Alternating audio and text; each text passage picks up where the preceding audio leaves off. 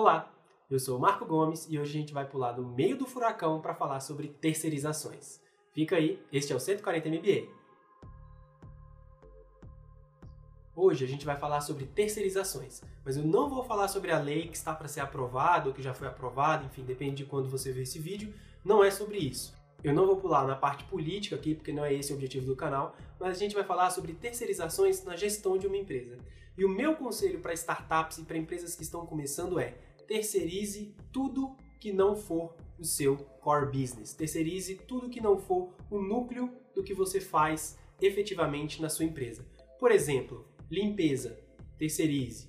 Telefonia, terceirize, a não ser que você seja uma empresa de limpeza ou de telefonia, aí é outra história. Mas vamos supor que você seja uma startup de serviços online, um e-commerce. No e-commerce, terceirize limpeza, terceirize logística, entrega, remessa de pacotes, entregas, terceirize é, telefonia, terceirize gestão de TI, terceirize, ah, muitas vezes você pode sim terceirizar o, o, o call center, é, terceirize a, o warehouse, o armazenamento, estoque, terceirize tudo que não for o núcleo daquilo que você realmente faz na sua empresa. Isso pode parecer simples, mas nem sempre é simples. Por exemplo, existem muitas empresas que têm designers e programadores dentro da equipe quando não precisaria. Seria muito melhor contratar uma empresa especializada com programadores e designers, gestão de produto, contratá-la e ela fazer a gestão daquele produto, daquele design, daquele, é, daquela programação, daqueles algoritmos para você, porque ela é especializada naquilo e ela vai ter muito mais produtividade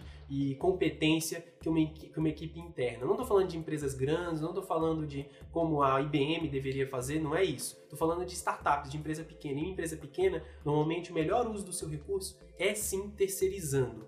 Isso não é uma regra 100% aplicável para todos os casos, mas é uma regra geral, é um jeito genérico de você dizer uh, para os empreendedores: puta, terceiriza tudo que for possível você terceirizar. Por exemplo, no caso lá dos meus amigos do Jovem Nerd, eles começaram, muita gente conhece a história, eles faziam tudo, eles faziam edição do podcast, eles produziam conteúdo, eles faziam captura do vídeo, eles produziam vídeo, eles editavam vídeo, eles publicavam, eles faziam tudo. E aí eu fiquei alguns anos insistindo, cara, terceiriza essa edição desse podcast. Vocês viram toda madrugada de quinta para sexta-feira, vocês viram ela de quarta para quinta e de quinta para sexta editando esse negócio. Isso dá um trabalho absurdo. Vocês se cansam é, fazendo um negócio que não é o núcleo da sua empresa. O núcleo da sua empresa, Jovem Nerd, na época que o grande produto era o Nerdcast, o podcast em áudio, o núcleo da sua empresa não é editar programa de áudio. O núcleo da sua empresa é produção de conteúdo. Então foque-se na produção do conteúdo, como você faz bem o conteúdo, como você chama convidados legais, como você faz pautas interessantes, como você faz papos engraçados, engajantes, cativantes. Foca nisso e larga esse negócio de editar podcast para quem é profissional em editar podcast. Eu sei que vocês fazem a melhor edição possível, eles realmente fazem edições incríveis e tal, mas existem outras pessoas que podem fazer uma edição tão boa quanto a sua. Terceiriza isso. E eu fiquei muito tempo insistindo. Aí os, os, fãs falavam, puta, não, mas vai perder identidade porque tem a vírgula sonora, porque tem isso, porque tem aquilo que só eles entendem. E eu insistia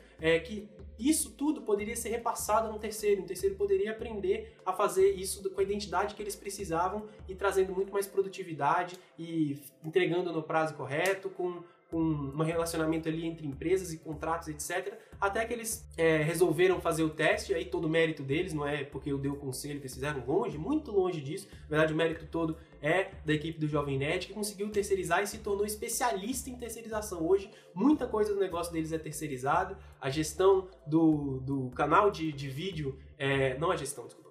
A edição dos vídeos é terceirizada com o Gaveta, como vocês já sabem. O, o, a edição do podcast é com radiofobia, como vocês já sabem. É, o, a produção de conteúdo, eles têm várias pessoas que ajudam na produção de conteúdo, produção de, de áudio, de vídeo, é, gestão de e-mails, tudo isso eles faziam, cara. Eles abriam a caixa de e-mail para ficar lendo e-mail e selecionando e-mail para o Nedcast. Hoje eles já tem uma pessoa que só faz isso, e aí nem é uma empresa terceirizada, é realmente um funcionário deles e tal. Então, assim, essa terceirização, o caso do Jovem Nerd é um caso muito interessante de como eles partiram de a gente faz tudo a gente controla tudo, eram dois caras fazendo tudo, desde a leitura de e-mails, a seleção dos e-mails e a gestão até do e-commerce completa, eles faziam tudo até o momento que eles começaram a delegar isso para as pessoas, terceirizando com empresas ou delegando para outras pessoas. Delegar também é um aspecto muito importante, depois a gente pode falar disso, mas você tem que saber terceirizar e delegar as coisas na sua empresa para que você ganhe escala e para que você foque no que você é realmente bom. No caso dos caras Jovem Nerd, por exemplo, é produção e criação de conteúdo. Então, tudo que não é produção e criação de conteúdo, eles podem e devem terceirizar sempre. A gente vê muito isso em e-commerce também. O e-commerce, muitas vezes o e-commerce de nicho, ele é bom em promover certos produtos para certos nichos de pessoas, mas ele não precisa se preocupar com logística, não precisa se preocupar com armazenamento, estoque, gestão de pagamentos. Puta, tem gente que cria um e-commerce e ele quer se integrar direto nas bandeiras de cartão de crédito. Já vi isso, gente. Não, existem empresas especializadas em fazer gestão de pagamento. Por favor, não tente se integrar direto, porque você vai perder meses numa integração inútil que não serve para você. Muitas vezes, o mais importante é você colocar o negócio no ar rápido, com as melhores integrações depois ir internalizando os processos e produtos que forem necessários, mas conforme você cresce, conforme você cresce muito. Então, não tente internalizar coisas que não são o núcleo da sua empresa, foque no que você é bom e o resto terceirize ou delegue tudo.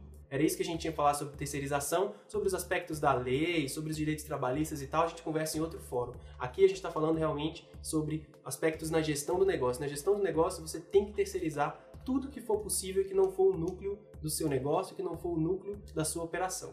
Muito obrigado, espero que vocês tenham gostado. Deixem seu comentário aqui embaixo, inscreva-se no canal, coloque esse vídeo nas suas redes sociais para que eu me sinta sempre motivado. Valeu, muito obrigado, Hugo Severo, pela edição. Até a próxima.